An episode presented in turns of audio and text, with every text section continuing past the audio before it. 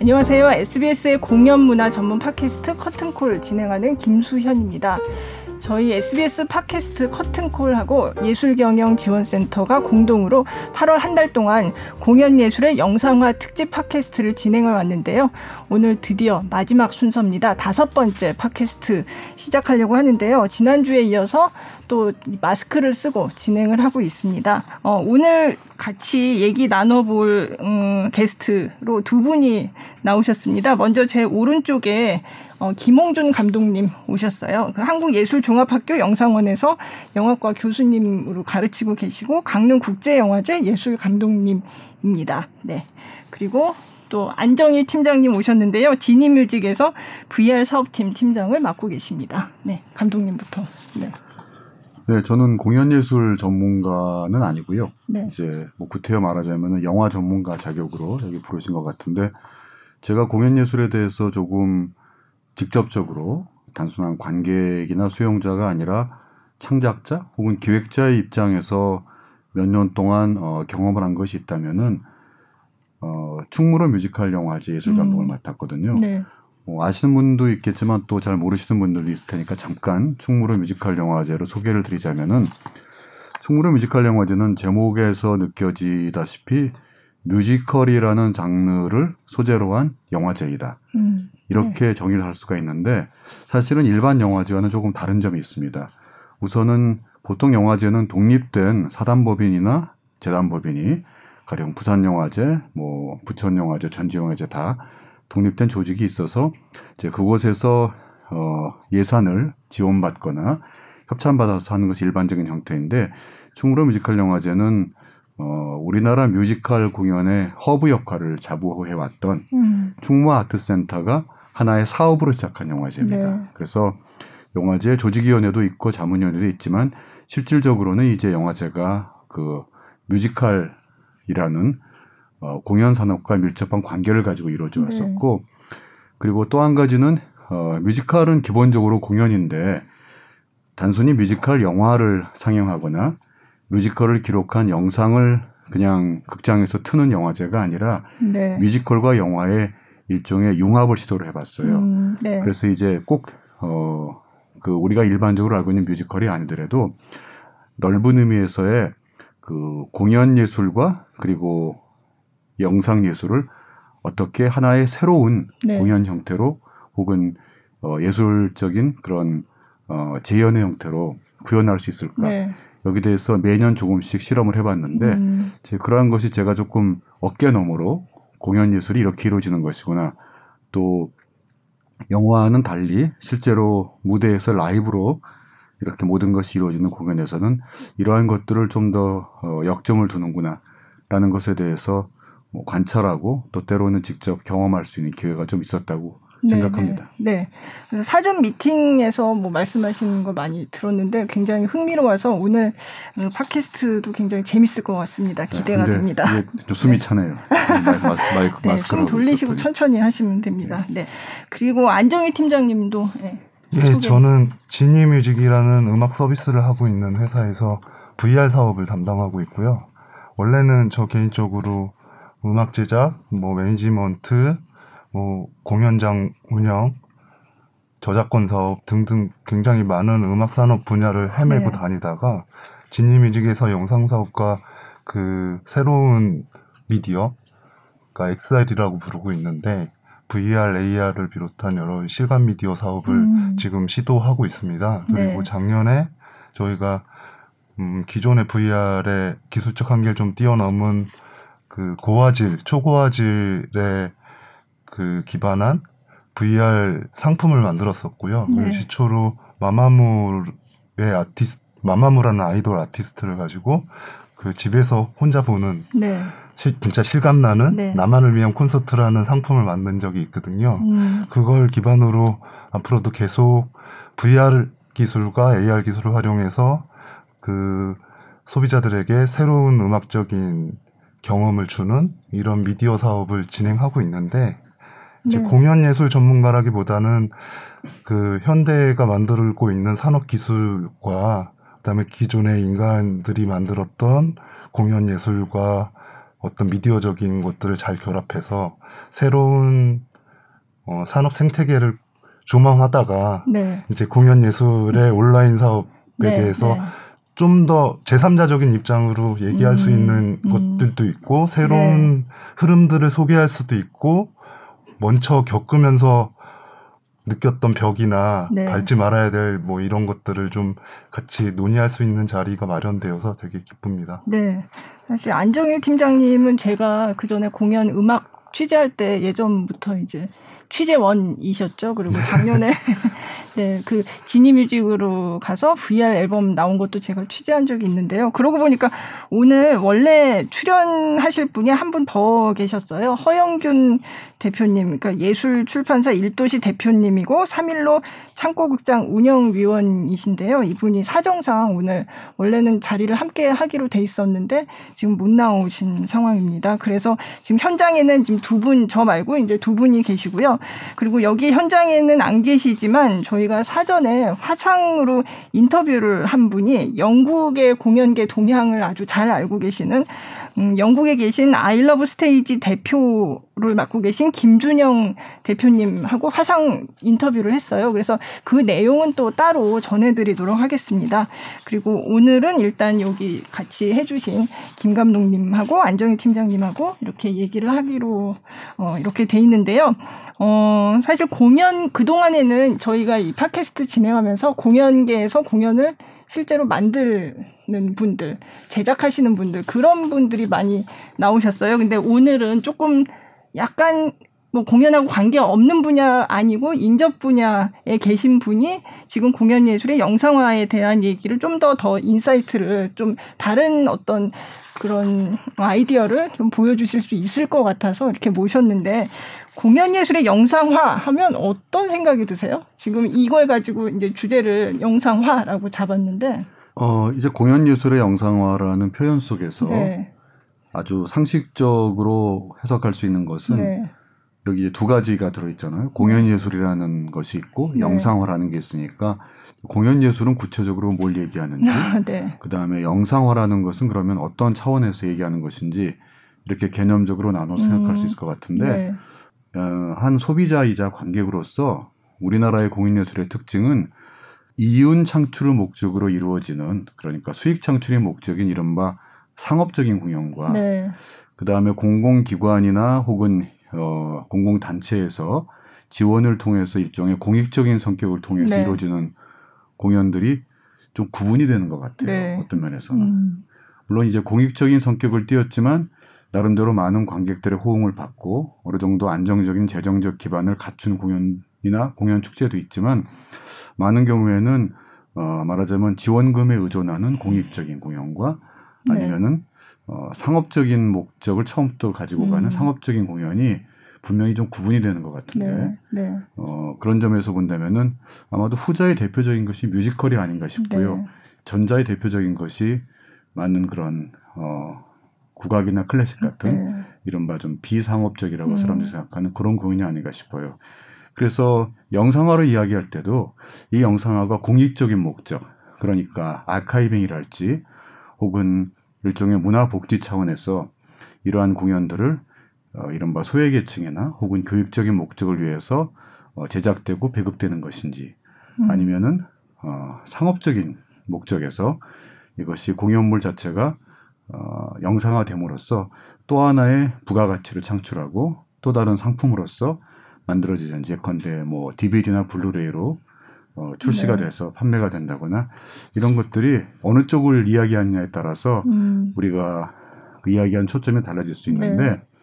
조금 흥미로운 것은 그렇게 좀 어, 어느 쪽이나 공연 예술의 영상화라는 것이 필요성은 많이 느끼면서도 또 다양한 실험들이 이루어졌지만 본격적인 공연 예술계 혹은 영상 산업계의 어, 주된 화두로 떠오르지 않았던 시점에서 갑자기, 갑자기, 예상치 못했던 네. 코비드가 닥치면서 네, 굉장히 많은 주목을 받고 네, 하나의 돌파구로서 네, 그 관심이 커지고 있는데 거기에 비한다면은 지금까지 축적된 노하우나 구체적인 성과나 사회적인 관심 같은 것들은 많이 부족한 상태에서 이러한 위기를 맞게 돼서 그러한 점이 좀 혼란스럽다고 생각을 합니다. 네.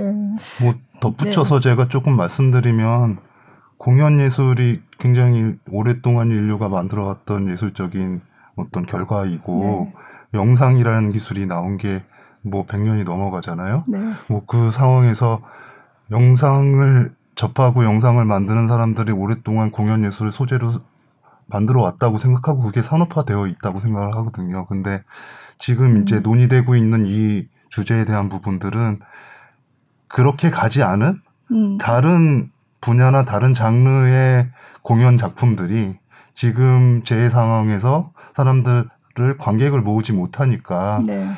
이제 새로운 관객들을 만들어 나가는 방법을 새롭게 영상을 통해서 어떻게 표현할 것인가를 만나는 부분인 것 같고요. 네.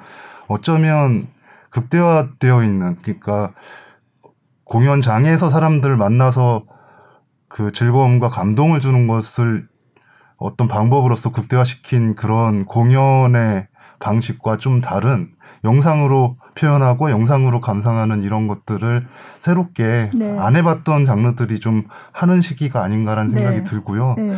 감독님 말씀하셨던 것처럼 굉장히 많은 노하우들이 쌓여 있을 텐데 그것들을 뭐 순식간에 취득할 수는 없겠지만 또 그 다른 영상 산업들이 발전해 오던 사회적 시대적인 상황과 지금 또 굉장히 넓 널려 있는 굉장히 많은 또 새로운 미디어들이 네. 있잖아요. 그러니까 네. 거기에 접근하는 방식도 좀 더 새롭게 그리고 좀 열린 마음으로 시도해 보면서 음. 새로운 틀을 갖추는 게 굉장히 중요한 일이라고 생각합니다. 네, 네. 그러면 단순히 그냥 공연을 영상으로 그냥 찍어서 보여준다 이거를 넘어서 이게 새로운 장르로서 이렇게 사람들이 즐길 수 있는 그런 장르로서 생각을 한다면 이제 어떤 거를 해야 되고 지금 현재 어떤 것들이 나와 있고 뭐 이런 얘기를 오늘 팟캐스트에서 했으면 좋겠다라는 생각으로 이 주제를 정한 건데요. 음, 영화 감독님이시고 예, 뮤지컬 영화제에서 공연과 영상의 어떤 접목 이런 거를 좀 시도를 해보셨으니까 예, 어떻게 보세요?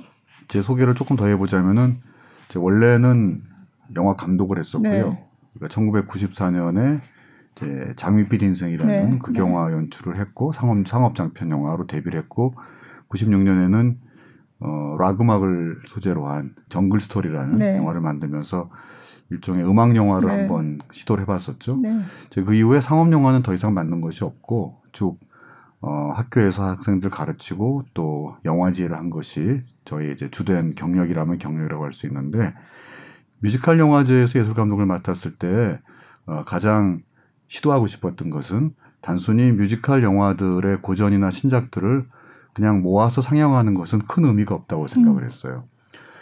그리고 어떻게 하면은 궁극적으로 영화제라는 축제장을 통해서 어, 한국 영화의 전문 인력들과 다음에 뮤지컬 업계의 젊은 인력들이 만나서 서로 교류하는 장을 만들어서 서로가 자극을 주고 어떤 시너지를 낼 수 있는 그런 영화제를 기획을 했거든요. 네, 이제 그런 어 비전을 가지고 하다 보니까 자연스럽게 아, 영화를 일종의 원천 콘텐츠로 해서 음. 그것을 무대에 올리는 것에서 어떤 방식이 가능할까?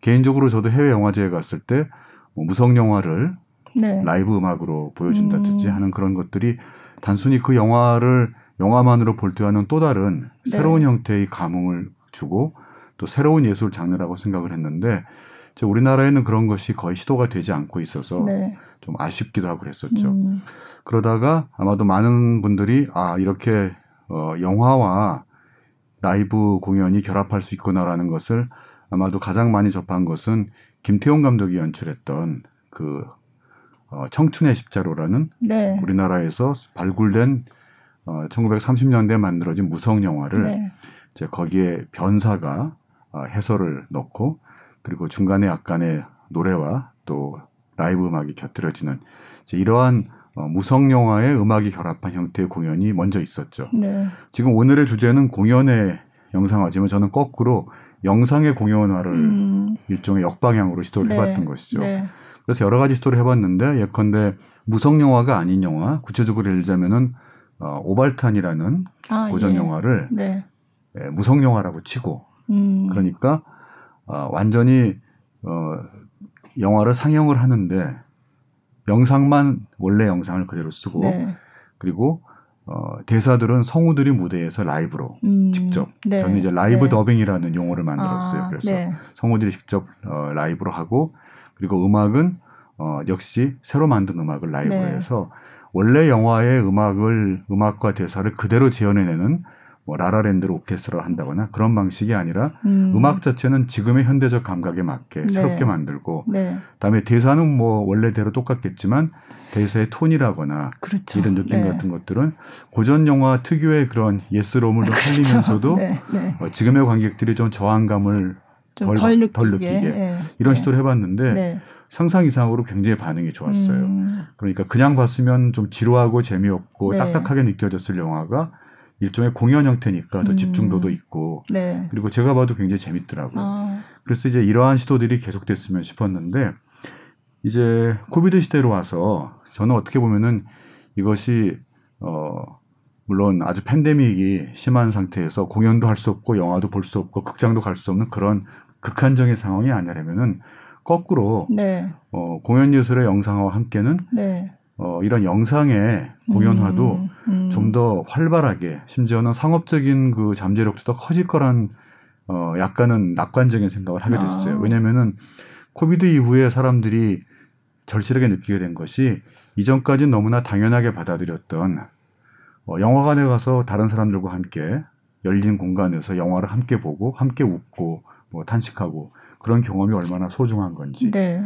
또 공연장에 가서 자기가 좋아하는 아티스트들의 공연을 본다거나 또 뮤지컬이나 연극을 본다는 게 그것 자체가 얼마나 소중한 경험인지 이렇게 진짜 대면하고 물질적으로 느낄 수 있는 이러한 공연 형태에 대한 어 사람들의 갈망 음. 또 그것에 대한 가치가 더 커졌다고 생각하기 때문에 오히려 VR을 포함해서 이렇게 공연의 형태는 이전에 우리가 그냥 장르적으로 뭐 연극이다, 음악이다 이런 걸 떠나서 굉장히 다양해질 것 같고 공간도 영화관이나 일반적인 극장을 떠나서 아마도 훨씬 더 뭐 다양한 공간에서의 여러 가지 형태의 이른바 공연 예술들이 네. 어, 등장할 거라고 생각을 합니다. 그래서 네. 그런 것들을 조금 앞서서 실험해 본 것 아닐까 하는 음. 생각이 들고 거기에 대해서는 저는 굉장히 긍정적이고 좀 낙관적인 확신을 가지고 있는 편이죠. VR 도 지금 얘기가 나오니까 이게 VR 상품을 이제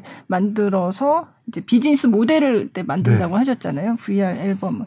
그러니까 그것도 사실 마마무의 공연이잖아요. 원래 있는 컨텐츠는. 근데 네. 그거를 영상화를 해서 네. 근데 그냥 단순하게 영상으로 찍은 게 아니라 그건 좀 다르게 즐길 수 있도록 만든 거니까 이것도 어떤 새로운 예술 장르로서의 공연 예술 영상이라고 할 수 있지 않을까 저는 그런 생각을 했는데 이제 저도 네. 기본적으로 그런 생각으로 시작을 한 거고요. 네.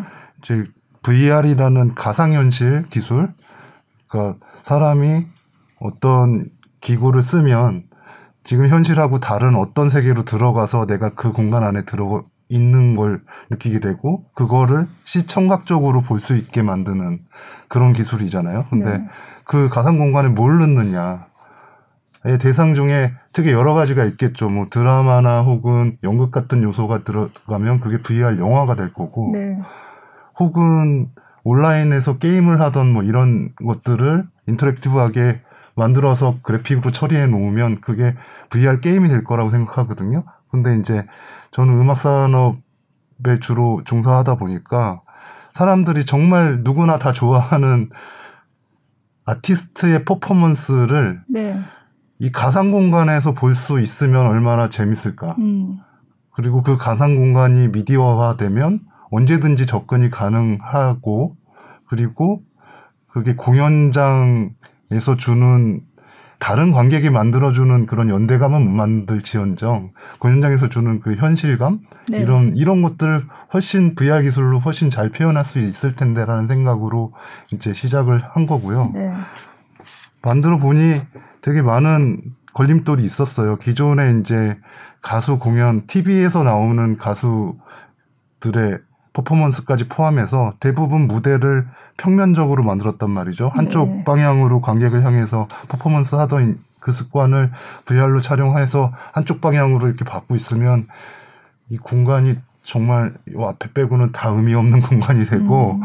내가 왜 굳이 이걸 봐야 되는지를 잘 모르겠고 네. 기존의 TV나 영화에서 주는 그 사각이 프레임이 주는 굉장히 박진감 있는 연출도 감상할 수 없게 되니 굉장히 심심한 멀리 객석에서 앉아갖고 다른 관객의 반응도 못 느끼는 그런 미디어가 된단 말이죠. 그래서 아, 이 VR에서 공연이 주는 관객의 입장에서의 VR이란 미, 미디어는 이 공간의 지배력을 날 중심으로 초점을 주는 게 중요한 게 아닌가라는 생각을 했고요. 그래서 이 평면적인 연출을 사방으로 바꿔놓은 거죠. 그래서 이제 무대 장치를 앞에만 있는 것들을 360도로 무대 장치로 만들어 놓고 아티스트의 퍼포먼스를 다양하게 네. 그러니까 기존의 공연장에서 굉장히 버라이어티하게 보여주기 위해서 가수들도 있고 밴드들도 있고 어 무용가들도 출연하는 이런 요소들을 이렇게 가려서 안 보이는 부분 어떻게 보면 그게 합쳐져서 좋은 걸 수도 있겠지만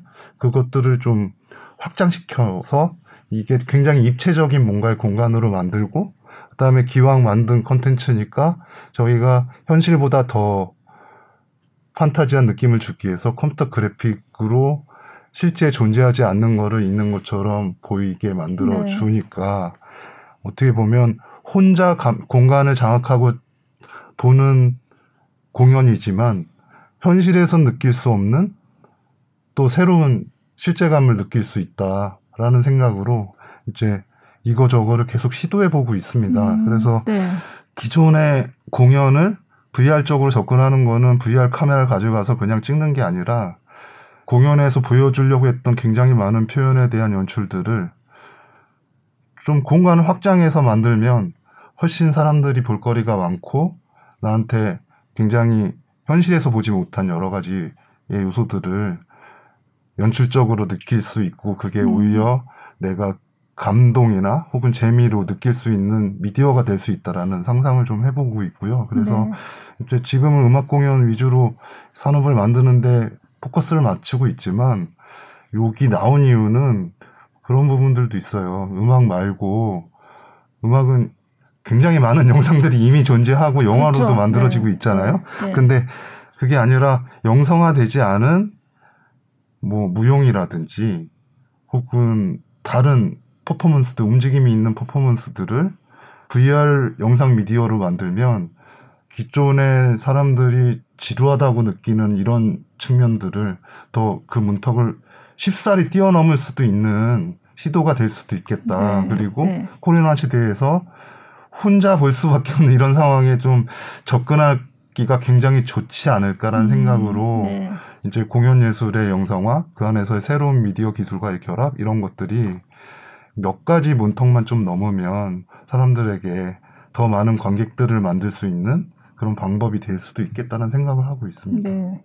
제가 그 VR 앨범을 한번 봤는데, 음, 그게 다 뭔가 이렇게 끼고서 내가 이게 개인적으로 뭔가 일대일로 내가 무대를 대면하는 것 같은 그런 느낌으로 보게 되는 거잖아요. 그러니까 공연이라는 거는 원래 이제 객석에 다른 사람들이랑 같이 이렇게 보면서 어떤 객석의 분위기를 느끼고 막 그런 것도 사실 공연 관람의 한 부분인데 지금 이런 식으로 어떤 헤드셋을 낀다든지 뭐 그런 건 굉장히 개인화된 미디어로 이게 만들어지는 거잖아요. 근데 그 생각을 하다 보니까 그 사전 미팅할 때 감독님이 원래 처음에 영화 시작할 때 얘기를 해주셨어요. 기술 얘기. 아까 그래서 에디슨이 처음에 했던 거는 그냥 혼자 보는 어떤 그런 거로 시- 시작을 했다가 예, 네. 그러니까 어 사실 우리는 이제 너무나 영상 문화에 둘러싸여 살고 있고 네. 또 어, 영화도 아주 우리가 태어날 때부터 이 세상에 이미 존재했기 때문에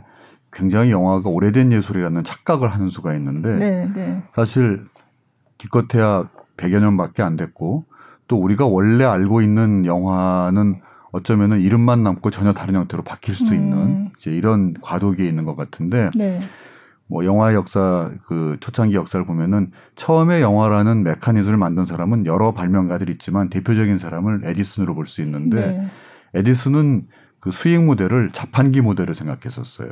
음. 그러니까 동전을 넣고 네. 그 자판기에서 약 2, 30초 정도의 짤막한 동영상이 돌아가면은 사람들이 그걸 신기하게 구경하는. 자판기에 이렇게 눈을 대고서 그렇죠. 보는 거를 말씀하시는 그러니까 요즘으로 거죠? 치면은 약간 무슨 유튜브의 네. 짧은 영상 네. 같은 그런 네. 느낌인데 사실 초창기 관객들은 그것만으로도 충분히 돈을 지불했고 재밌어 했는데 문제는 그게 스토리를 담기에 너무 짧기 때문에 금방 망해버렸죠. 그래서 하마터면 영화라는 것이 아마 훨씬 뒤늦게 다시 되살아나거나 음. 없어질 뻔했는데 오늘날 우리가 알고 있는 이 영화의 산업적인 수익 모델을 만들어낸 사람이 바로 그 프랑스의 리메리 형제들로 네. 이렇게 이제 학자들은 얘기를 하고 있는데 아 이거를 사람들이 이렇게 짤막한 영상을 보고 그냥 구경거리 넘어갈 게 아니라 어그 당시 이미 공연장은 있었으니까 무대 있을 자리에 그 자리에 스크린을 설치해서 사람들이 음. 공연을 보듯이 어 영화를 보게 만들고 그리고 입장료를 받으면 되겠구나라는 네. 어떻게 생각하면 너무나 간단한 아이디어인데 이것을 이제 실천에 옮긴 사람이 리메리 형들이었던 거죠. 음.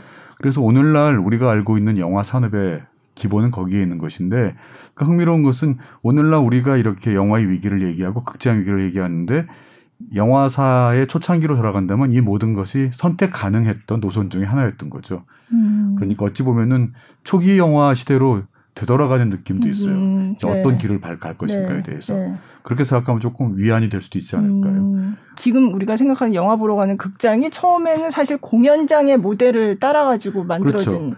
네.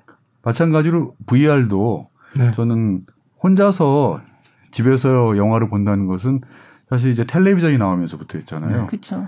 그러니까 예전에 SF 소설 속에서 보면은 이제 텔레비전이 미래의 텔레비전은 단순히 화면을 보여주는 것이 아니라 뭐 그죠, 3차원 막, 영상이 네, 되고 네. 심지어 뭐 구현은 안 되고 있지만 냄새도 맡을 수 있고 음. 뭐 촉각도 시청각 이외의 느낄 수 감각들. 있다. 예. 이런 것들이 수십 년 전에도 SF 소설 속에 이미 등장을 했는데 VR이 어쩌면 그런 것들을 테크놀로지를 통해서 현실화시키는 것이기 때문에 저는 영상 예술이나 우리가 얘기하고 있는 이런 자- 새로운 장르들이 테크놀로지 자체는 새로운 것이지만 그것들의 개념은 이미 어, 사람들이 다 생각을 하고 있었던 음, 것 같아요. 음, 그렇다면 핵심적인 것은 단순히 테크놀로지에서 어떤 것이 더 새롭고 신기하고 더 뭐 예를 들어서 화소가 많고 음, 이러한 물리적인 측면이 아니라 어떻게 사람들이 가지고 있는 정서나 감정 중에 핵심적인 부분을 어떻게 건드릴 것인가. 정말 화질이 중요한 것인지 아니면은 어 뭐 스토리텔링에서의 캐릭터가 중요한 것인지 네. 또 어떤 대면적인 요소를 도입하는 것이 VR에 그런 것도 있잖아요. 실제 배우가 있어가지고 아, 네. 이렇게 질제적으로 관객과 접촉을 하면서 네. 진행되는 이런 것들이 저는 굉장히 흥미롭게 느껴지는 부분이 있습니다. 음, 이게 뭔가 이거는 공연이야, 이거는 영상이야라는 어떤 그런 확실한 어떤 선이 이제 이걸 나눠 가지고 보던 게 굉장히 일반적인 인식이었는데 이제 그럴 필요가 전혀 없는 게 아닌가. 예. 없다고 봐요. 그리고 아까 네. 교수님 말씀하셨던 그 화소수나 뭐 이런 테크닉의 발전도 저는 다 중요하다고 보거든요. 왜냐하면 사람들이 그 워낙 기존에 이제 다른 미디어들에 대한 눈높이가 굉장히 높아져서 상대적으로 뭐가 이렇게 낮으면은 음, 예. 네. 근데 지금 현재 상황 VR 같은 경우에는 그런 기술적인 것도 초보적인 단계고 말씀하셨던 사람들에게 감동을 전달하는 방식과 시도 이런 것들도 많이 못 해본 상황이거든요. 상상력이 많아도 아직 시도를 못 해본 상황이어서 좀 정말 말도 안 되지만 내가 전달할 수 있는 방법을 새롭게 해보는 시도들이 굉장히 중요하다고 생각하거든요. 네. 내가 좋아하는 어떤 아티스트가 나를 와라 아는 는 네. 그런 상황을 만들어 봤는데 네. 실제로 이제 가까이 오면 기술적 한계 때문에 다 깨져요. 아, 그래갖고 네. 그 깨지는 모습을 보여주기 싫어서 심지어 그때는 그 blur 처리를 해버렸거든요. 아, 오히려 아, 깜짝 놀래서 blur 되는 것처럼 연출을 했지만 그 아, 그 느낌은- VR 앨범에 그런 게 있나요? 제가 봤을 때는 그런 장면 아, 그게 없었는데요. 이제 다섯 곡 처음 출시할 땐 그런 게 없었는데요. 아, 네. 이제 해가 지나고 나서 네. 신년 인사 뭐 이런 컨텐츠를 아. 하나 업데이트를 했어요. 네. 그래서 저희가 네. 이제 컨텐츠 전달하는 방식이 앱으로 컨텐츠를 다운로드 받는 형식으로 네. 되어 있어서 네. 1월 초순에 아. 신년 인사 컨텐츠를 하나 만들었는데 덕담을 가수들이 팬한테 막 해주다가 네. 와라 끌어안는 그런 장면을 아, 연출했거든요. 아? 근데 어. 이제 그게 되게 묘한 묘한 어떤 마음을 전달해 주는 게 있더라고요. 음, 네, 예, 그래서 네. 시도 그냥 이게 될지 안 될지 시도하는 것들이 굉장히 의미 있다고 생각하거든요. 네. 그게 보통 프레임 있는 영상에서 표현하기는 되게 쉽지 않은 어떤 음, 느낌이랄까? 네. 음. 사실 그 공연 현장에 계신 분들이 지금 엄청 혼란스러워 하세요. 그래서 지금까지는 더 이상 이렇게 예전에 하던 공연만 해서는 안 된다는 거는 이런 식으로는 안 된다는 거는 다들 알고 있는데 그럼 어떻게 해야 되지? 뭘 해야 되지? 공연 예술의 영상화가 대세라는데 이걸 가지고 무슨 돈을 벌 수 있는 것도 아니고 사실 대체적으로 모아지는 거는 어, 공연을 영상화한다고 해서 그걸 그냥 단순하게 찍으면 안 된다. 예요. 그래서 이거는 영상은 영상 컨텐츠만의 문법이 있는데 그거를 알아서 영상 컨텐츠로서 만들어야 된다. 이런 거였어요. 지금까지 이제 공연 현장에 계신 분들 얘기로는 영상화 얘기와 네. 그 이 영상 컨텐츠로 비즈니스 모델을 만드는 얘기는 좀 갈 길이 조금 네, 네. 조금 다를 수도 있을 음, 것 같아요. 그러니까 음. 공- 교집합이 있지만 또 어떻게 보면 다른 얘기일 수도 네, 있고 아까 네. 말씀하셨던 영상을 만드는 게 아카이브나 뭐 어떤 자료로서 만드는 그런 성격의 것들도 있지만 네. 이걸 컨텐츠화 시켜서 그러니까 영상을 만든다는 거는 온라인으로 서비스하거나 상영을 하거나 뭐 이런 상황이 벌어져야지 네, 네. 돈을 벌 수 있는 그렇죠. 건데 네. 그렇게 해서 사람들에게 많은 관객을 만들 만드는 영상을 만들려면 그냥 잘 만들어야 되는 거잖아요. 재밌고 네. 감동이 잘 전달되게. 네. 그러면 또 굉장히 많은 자본과 노하우가 들어가는 어떤 작업이 될 것이고 그거에 가능한 영역과 그렇지 않은 부분들이 나눠질 거라고 네. 생각을 하는데요. 네. 그렇게 보지 말고 좀그 관점을 조금 다르게 접근을 한다면 상업적으로 시도되지 않은 장르인 경우에는 오히려 할 수 있는 부분들이 굉장히 많을 것 같아요. 음, 왜냐하면 딱 봐도 그냥 영상으로 사람들이 바로 전달이 안 될 거다라는 판단 하에 산업이 덤비지 않은 거였거든요. 네. 어떻게 보면 네. 그냥 아무리 좋은 좋은 테크니션이 달라붙어 갖고 네. 그리고 좋은 연출자들이 달라붙어서 요걸 영화나 영상으로 만들었는데 작품은 좋을지 모르지만 사람들이 돈 주고 입장하거나 사지는 않을 것 같다는 생각 때문에 많이 시도를 안 하는 장르들이 이- 있었던 거고 그게 지금 영상화 되어 있지 않은 거잖아요. 그러니까 그런 부분들은 오히려 기존의 사업 모델하고 다른 방식으로 접근해 보는 것도 음. 있는 것 같아요. 그러니까 예를 들어 굉장히 이렇게 뻔하게 볼 수 있는 잘된 작품의 것이 아니라 네. 무용의 순간순간들을 전달할 수 있는 굉장히 humble하고 rare한 영상들 있잖아요.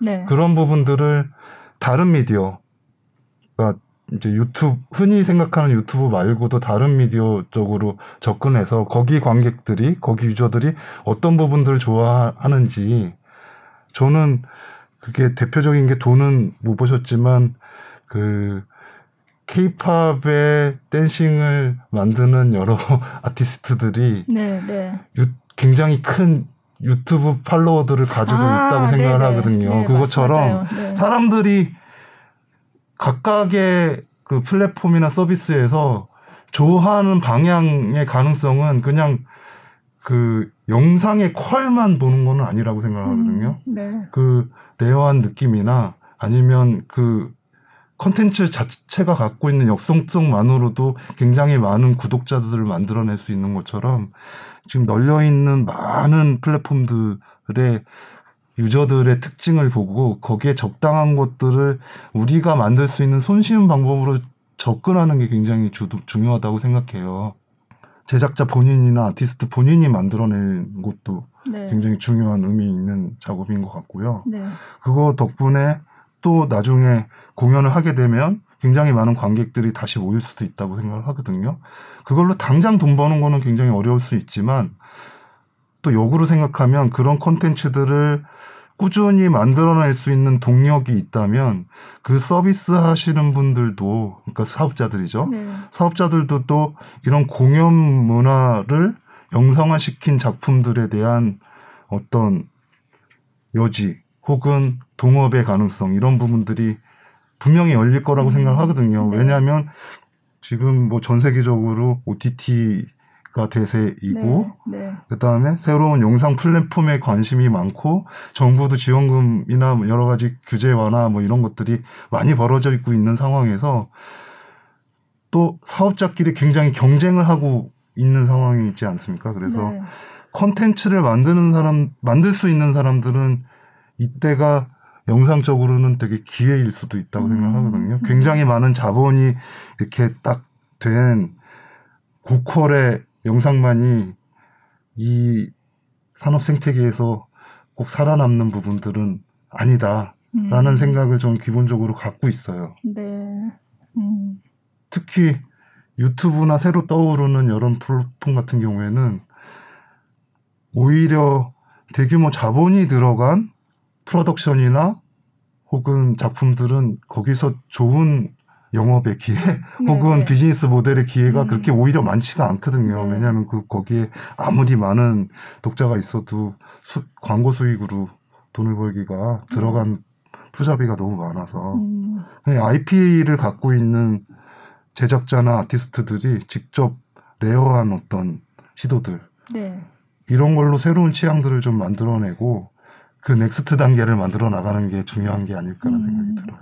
open mind 되게 중요하다고 네, 생각해요. 네, 이런 상황에서는 제가 보기에는 굉장히 무궁무한한 장르가 클래식이라고 생각하거든요. 아, 네. 클래식은 그 real하게 그냥 그 자리에서 전달되는 그 소리를 느끼는 거를 굉장히 좋아하고 어떻게 보면 객석의 위치에 따라 되게 들리는 소리가 다른 것처럼 이 소리가 기존의 사람들의 공연장에서 스테레오로 이렇게 made된 대중음악과 다르게 그 밸런스를 좀 다르게 편성해서 네.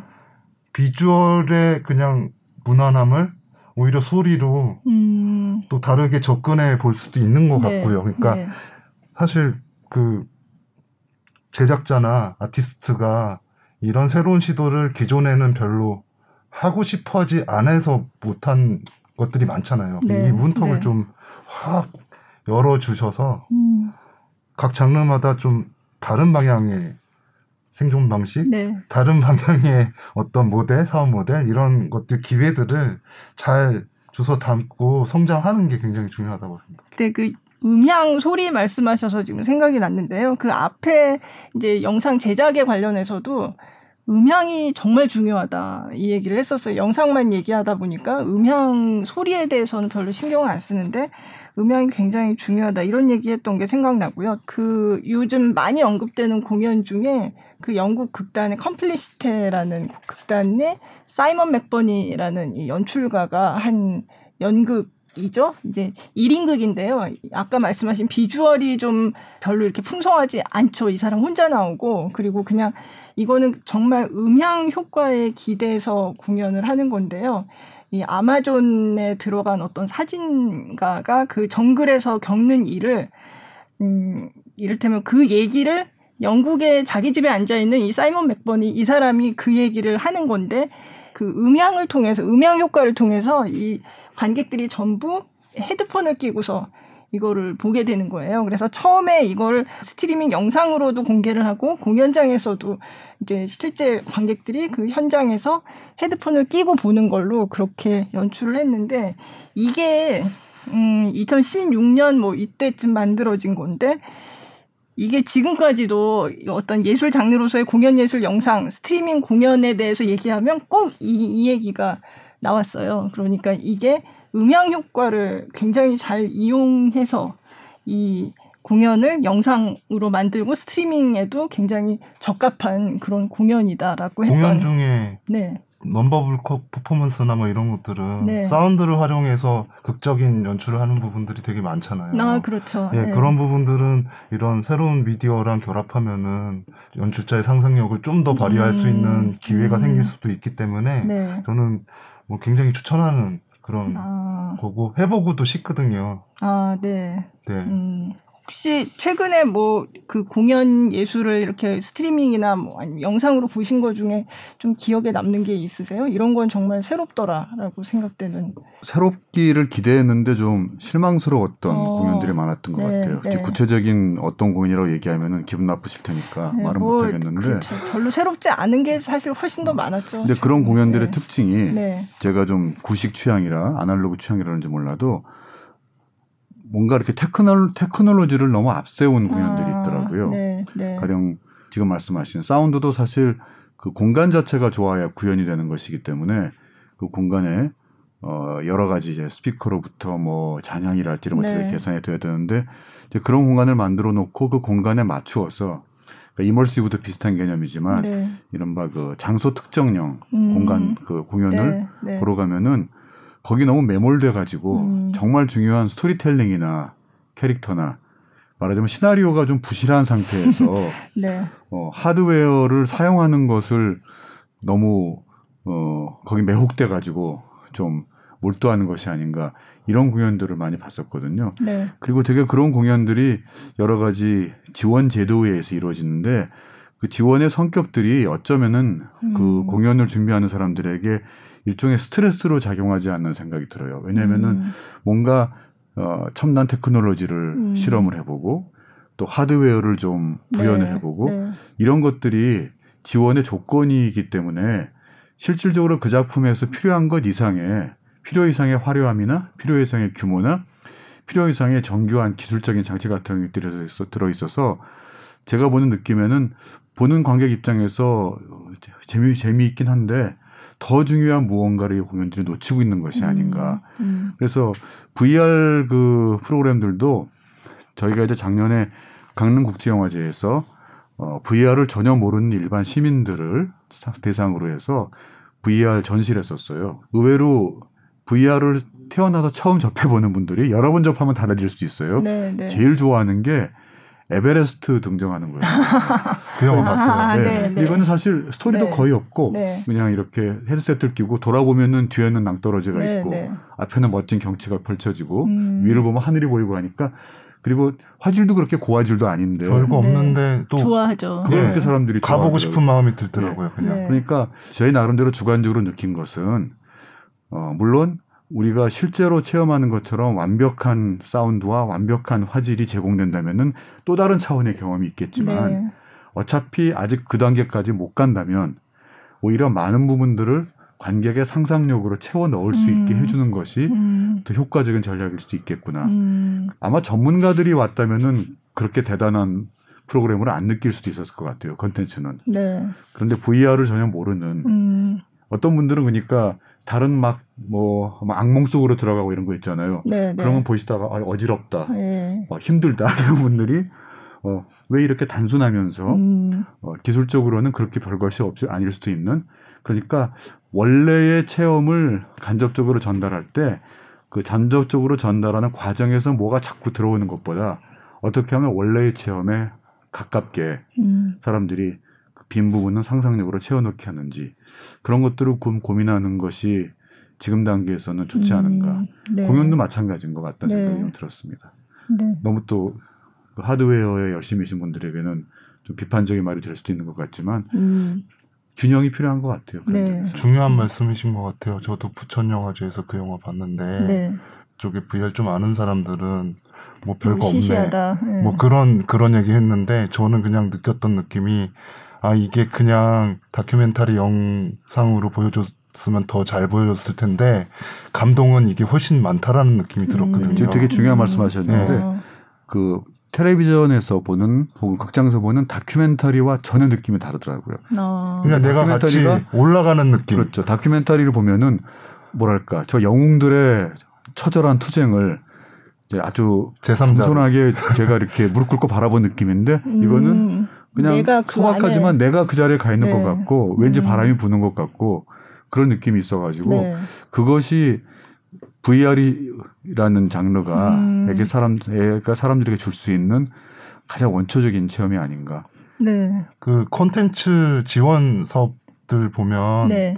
올해 굉장히 정부에서 예산 많이 들여갖고 실감 콘텐츠 사업이 벌어지고 있거든요. 네. 근데 예년보다 훨씬 많은 예산이 들어갔지만 보면 대부분 감독님 말씀하셨듯이 새로운 기술과 엄청난 새로운 기술이 들어가야 그 사업의 선정을 받을 수 있거나 음, 음. 그 과제들이 굉장히 규모가 크거나 뭐 이런 식이거든요. 근데 아주 새로운 기술이 아니라 그냥 기존에 시도는 하지 않았지만 기존의 기술들을 잘 이용해서 이런 공연 예술을 새로운 온라인 콘텐츠로 만드는 거에 그 잘게 잘게 쪼개서 많은 지원을 했으면 정말 네. 지금의 공연 사업자와 아티스트들이 새로운 시도를 할 수 있는 기본이 될 수 있을 것 같다는 생각이 들거든요. 네. 보면 지원 자격도 너무 어렵고 기술도 음. 접목되어야 되고 뭐 이런 상황이 오히려 저 산업을 이끌어 나가는데 저 방향만 있을까라는 고민을 좀 하게 됐었어요. 저도. 아, 네. 네. 음. 그러고 보니까 그 영국 사례를 뭐 나중에 또 소개를 해드릴 거지만 거기서 이런 어떤 공연의 영상화, 디지털화, 테크놀로지와의 결합 이런 것만을 지원하는 그 기구가 있다고 하더라고요. 그래서 음, 아까 말씀드린 그 Complicité라는 극단의 Encounter라는 그 공연, 그 음향 효과를 굉장히 잘 활용한 스트리밍 공연인데 이것도 작가, 연출가가 자기가 그 아이디어를 가지고 이걸 어떻게 무대 위에 구현할까를 이제 그 기구에 가서 지원 기구에 가서 얘기를 했고 그걸 같이 이제 기술적으로 이걸 어떻게 무대에서 구현을 하고 이거를 같이 풀었다고 하더라고요. 거기 맞는 기술을 찾아주고 이런 식으로 했다고 하는데 우리도 사실 컨텐츠 진흥원 하면 보통 엄청나게 큰 뭐 IT 관련된 어떤 산업적인 규모가 큰 어떤 프로젝트만 지원하는 걸로 그렇게 생각하고 있고 공연 쪽에서 별로 거기에 대해서 잘 알지도 못하고 지금 그런 것 같거든요. 근데 좀 그런 부분도 관심을 가지고 좀 과제가 근데 좀 내가 접근하기 쉽게 좀 나와야 아, 관심을? 가질 수 있을 것 같아요. 딱 네. 보니까 예산이 그쪽으로 많이 풀려서 네. 그거를 해보려고 보니까 야 이거는 좀 해본 사람 이나 이 기술 관련된 산업하고 무슨 네트워크가 있지 않은 산업은 시도하기조차 음. 어려운 음. 그런 사업들이었거든요. 네, 네. 그래서 저는 올해 그 사업들 보면서 기존 사업자들을 철저히 좀 배제된 느낌을 아. 좀 많이 들었거든요. 아. 그러면서 실감 콘텐츠 하는 사람들만 막 음. 달려드는 그런 상황이 벌어졌는데요. 네. 그냥 이후의 사업에는 꼭 그런 방식이 아니라 좀 아주 신기술이 아니더라도 그 기존에 영상화되지 않는 공연 작품들을 다, 다양한 방식으로 영상화시키는 지원 사업들도 좀 있었으면 좋겠고 말씀 영국의 사례처럼 말씀드렸듯이 국내에 뭐 새로운 실감 미디어 기술이 갖고 있는 기업이나 혹은 CGI 기술이 있는 다른 또 기업들 기관들하고 이런 공연 사업자하고 매칭하는 음. 프로그램들 뭐 이런 네. 것들 만들어서 좀 새로운 콘텐츠들을 좀 공연으로 만들어내는 이런 바람을 만들어야 그 네. 콘텐츠 강국 뭐 이런 네, 거 정부가 원하는 강국, 그런 네. 그런 시류도 달성할 수 있을 것 같아요. 음, 지금 영, 영화랑 공연이랑을 뭐 이렇게 막 나눌 게 아니라 영상 쪽도 그런 어떤 지원을 받고 이런 사업하는 경우가 많이 있나요? 지금까지 공연 예술은 공연 예술대로 따로 가고 네, 네. VR은 VR대로 따로 그쵸. 가고 네, 또 그럴 때 이제 영화는 기존에 틀이 딱 잡혀 있기 때문에 네, 그 안에서 어 밖으로 별로 나가려고 했던 것 같지 않아요. 음. 물론 정책적으로 어떨 때는 막 3D 그러면 갑자기 3D에 대한 기용이 생겼다가 네, 네, 어떨 땐 또 갑자기 무슨 뭐 증강현실이 생겼다가 네, 또 어떨 땐 갑자기 무슨 스토리텔링이 중요했다가 사실 다 중요하죠. 네. 근데 약간 그런 시리를 타는 게 있거든요. 음, 그런데 어차피 시리를 타는 것이 불가피하다면 저는 앞으로 영화진흥위원회나 영화계에서도 이렇게 지금 오늘 우리의 주제이기도 한 어떻게 공연과 영상을 결합할 수 있는지 음, 그리고 그쪽에 가면은 또 영화 쪽에서 축적한 저는 한국 영화가 축적한 가장 그 큰 재산이 있다면은 스토리텔링이라고 생각을 해요. 네, 글로벌 마켓에서 컨텐츠가 승리할 수 있는 것은 스토리거든요. 결국은. 근데 그 스토리라는 건 단순히 방구석에서 컴퓨터를 붙잡고 있다고 나오는 것이 아니라 음, 네, 현장에서 부단하게 시청자 혹은 관객과 부딪히고 거기서 상호작용이 일어나고 또 새로운 인력들이 계속 들어야 되는데 저는 어, 차제 하나 만약에 정책적으로 어, 큰 예산이 들어가지 않고 할 수 있는 게 있다면은 일종의 일자리 창출 차원에서도 음. 영상 쪽으로 시작해서 지금 열심히 일하고 있고 또 공부하고 있는 인력들 중에는 가령 촬영이나 네. 사운드나 네. 이런 쪽에는 사실은 영화 산업 쪽으로 진출도 생각하고 있지만 본인이 좋아하기 때문에 공연 쪽에서 그런 음. 자기 역량을 발휘하고 싶은 사람들이 젊은 세대 가면 굉장히 많아요. 네. 가령 영화학교에서 학생들을 가르쳐 보면은 네. 요즘은 워낙 그 어렸을 때부터 다양한 장르에 접근이 가능하기 때문에 영화학교 안에서 자기 영화에 자기가 직접 음악을 음악을 만들어 넣는달지 음. 뭐 그 학교에서 실습으로 만드는 뮤지컬 영화에 안무를 만든다든지 아, 네. 이런 친구들이 많거든요. 네. 그러면은 비록 자신이 하고 싶은 것은 카메라를 통해서 영상을 구현을 하고 촬영을 하는 것이지만 실제로 정말 이렇게 자기가 좋아하는 공연 예술을 기록하고 또 거기에서 새로운 컨텐츠를 만들어내는 것을 더 흥미롭게 생각하고 음. 그게 적성에 맞는 인력이 있을 수 있거든요. 문제는 그런 사람들이 지금은 어디로 가야 될지 음. 차교에서부터 길을 못 찾는 거죠. 말하자면 이런 것을 하나의 위기를 기회로 생각해서 아까 말씀하신 것처럼 자, 전국의 모든 공연들을 음. 전부 다 아카이빙을 하겠다. 그래서 음. 정말 규모가 큰 뮤지컬은 카메라 막 30대 40대로 또 사운드도 막 돌비 뭐 5.1, 7.2로 막 하되 반면에 뭐 대학로에서 만들어지고 있는 아주 독립적인 창작 뮤지컬 같은 것은 정말 카메라 두 대 가지고 그냥 영화학교 다니는 학생이 자기가 좋아서 음. 하는 것에 약간의 지원을 해줘가지고 음. 어쨌든 그 컨텐츠가 기록으로 남게 만드는 이런 아카이빙과 인력 개발과 그리고 새로운 장르를 창출할 수 있는 일종의 인적 기반을 닦는 이런 사업들이 네. 장기적인 안목을 가지고 좀 투자가 이루어지면 좋지 않을까.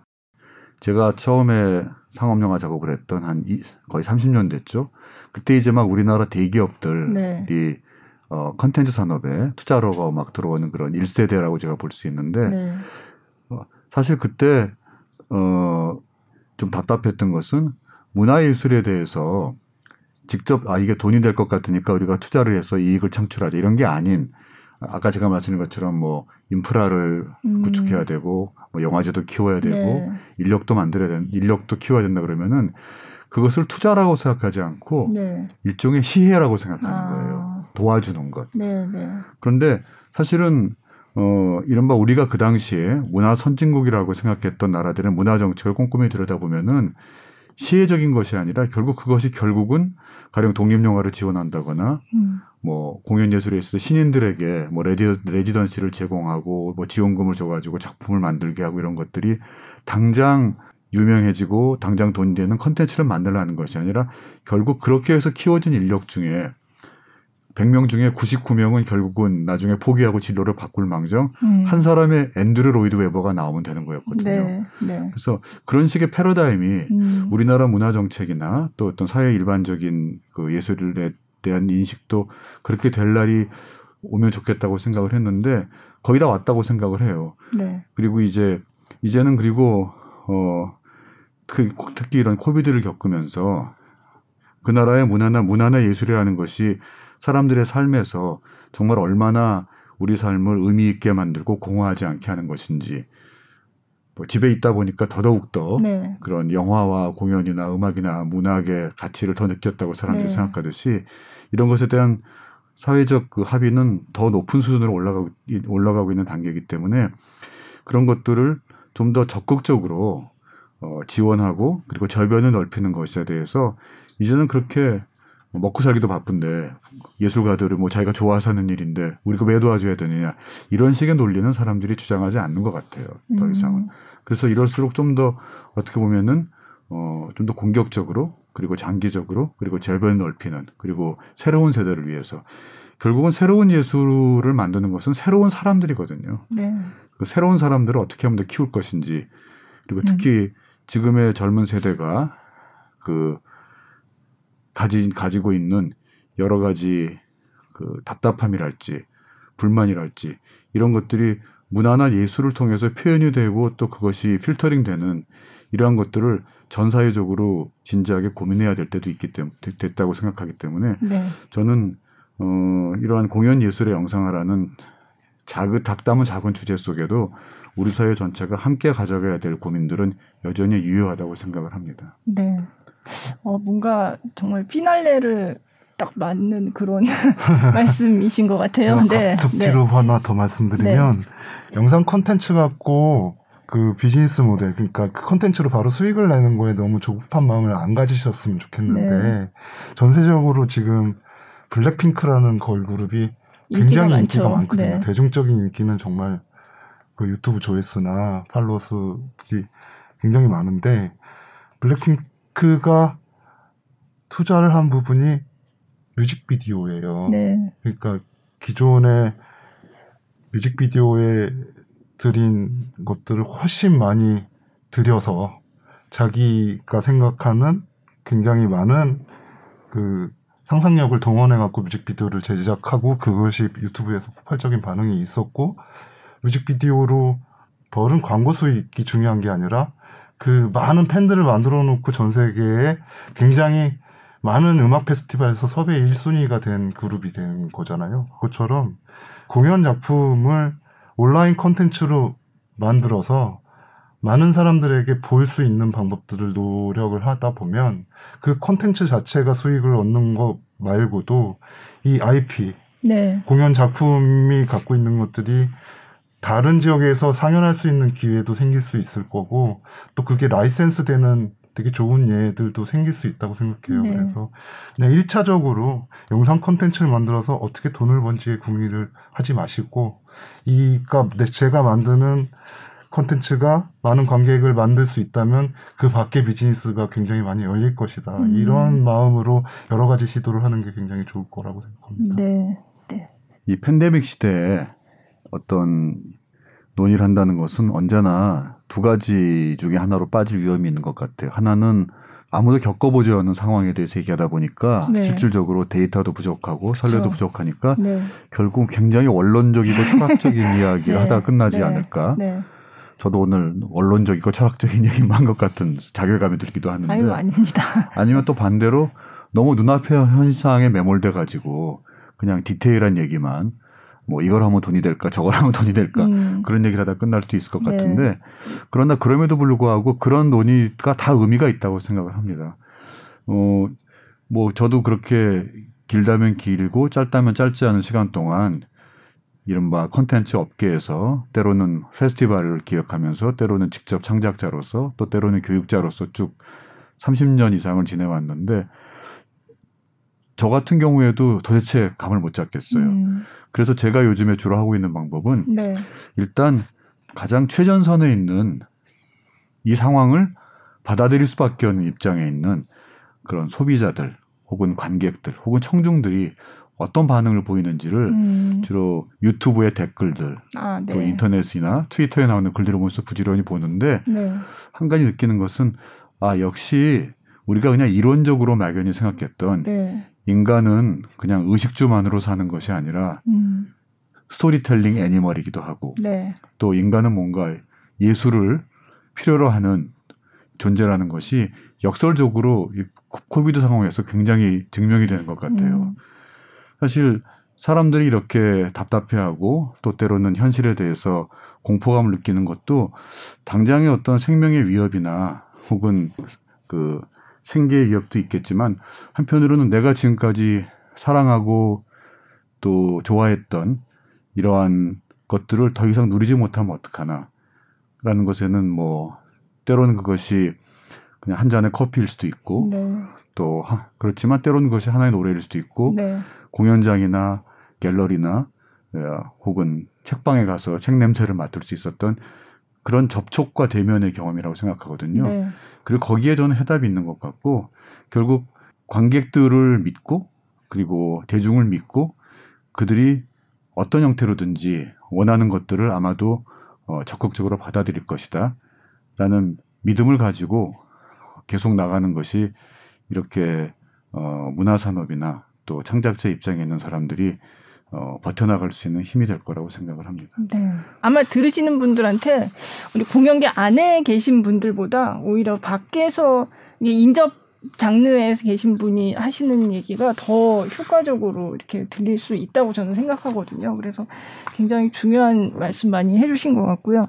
마지막 진짜 마지막 네 말씀 오늘의 소감 기회가 되는 거는 네 그냥 열어놓고 많은 생각을 하는 거라고 생각하거든요. 네. 인류가 이렇게 위기가 왔었던 게 공황도 있었고 전쟁도 있었고 다른 팬데믹 상황도 있었고 혹은 우리가 만들어놨던 어떤 질서를 확 깨는 새로운 기술이 등장할 때도 위기가 왔는데요. 그냥 그때그때 좀 잘 살펴보면서 사람들이 어떻게 시선을 이동했는지 뭘 선택했는지를 좀 생각하면 그냥 우리 자리 안에서도 할 수 있는 일들이 시도할 일들이 계속 생길 것 같아요. 그래서 그걸 잘 준비하고 있으면 좋은 작품들 사람들에게 전달하는 방식들이 새롭게 많이 나올 수 있을 거라고 생각합니다. 네.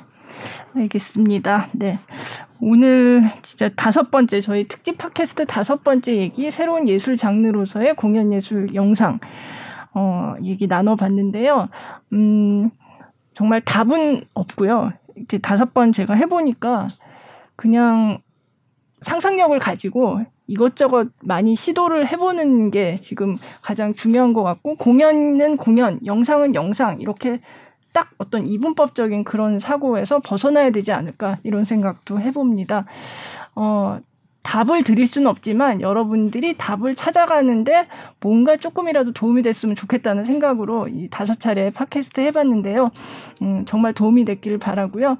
오늘 나와주셔서 감사했습니다. 네, 그리고 여러분 봐주시고 또 들어주셔서 감사합니다. 저는 또 이후에는 특집이 아니라 평소 하던 대로 아티스트들 모시고 어, 공연 얘기 나누는 그런 평소에 팟캐스트 커튼콜로 다시 찾아뵙겠습니다. 네, 감사합니다. 저는 김수현이었습니다.